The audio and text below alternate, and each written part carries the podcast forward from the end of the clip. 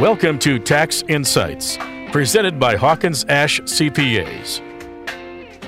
Good morning, everybody. Jeff Dvorak from Hawkins Ash CPAs. And today we want to talk a little bit about 1095 services. So, the Affordable Care Act of 2010 brought with it some additional reporting requirements for certain businesses. And to discuss this, I invited Greg Kenworthy, who heads up the, 10, the Form 1095 uh, reporting area of our firm, uh, to talk with us. Welcome, Greg. Hi, good morning. So let's get right into it. So, you know, what is a 1095? You know, what kind of employers are required to file it? Sure. So there's actually three forms in the 1095 suite. 1095A form, which is issued by the what's known as the Obamacare exchanges, the 1095B form, which is typically issued by insurance companies, and then the 1095C form, which is what we commonly help our clients with, is issued by the employers who are required to file 1095C forms.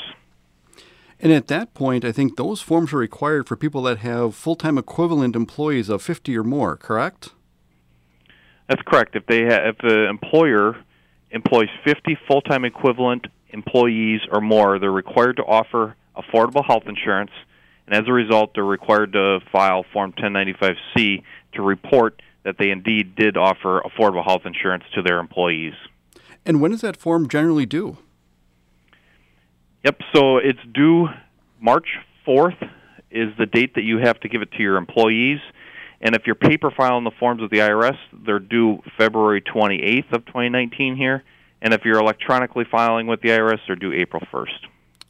Gotcha. Good information. Now, there's been a lot of uh, talk in the in the media recently about uh, some changes to the Affordable Care Act. Do those tax changes from the reform bill impact this? Unfortunately, not really. Uh, the Affordable Care Act, uh, or sorry, the new the new tax law changes that were passed right here at the end of the, the end of 2017 did not affect the employer mandate to offer health insurance. What they did was effectively uh, eliminate the penalty for employee uh, the individual mandate, but the employer mandate, meaning if you have full, 50 full-time equivalent or more employees working for you, you still are required to offer insurance. You still are required to issue Form 1095Cs. So in this case, those employers that are filing that form should continue to file it. Um, you know, if, absolutely. If yep. somebody wanted to get in touch with your group, how do they do that? I know you're on the you're on the websites uh, and a couple other places.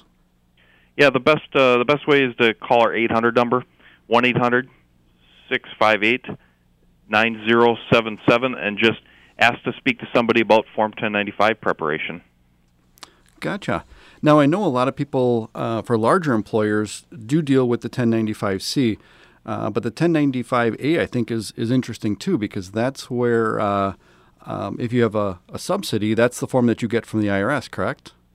Correct. That the form comes right from the the exchanges, uh, you know, known as the Obamacare exchanges, um, and that uh, that form affects your individual tax return greatly and affects how much subsidy that you will get that year. Excellent. And I know we do we do some planning for people in regard to that form also, correct? Yep, absolutely. Um, there's things that you can do even in early 2019 that can affect the subsidy that you received in 2018. Good. Good information, Greg. Thanks for coming on. And once again, how can people get in touch with you if they need to?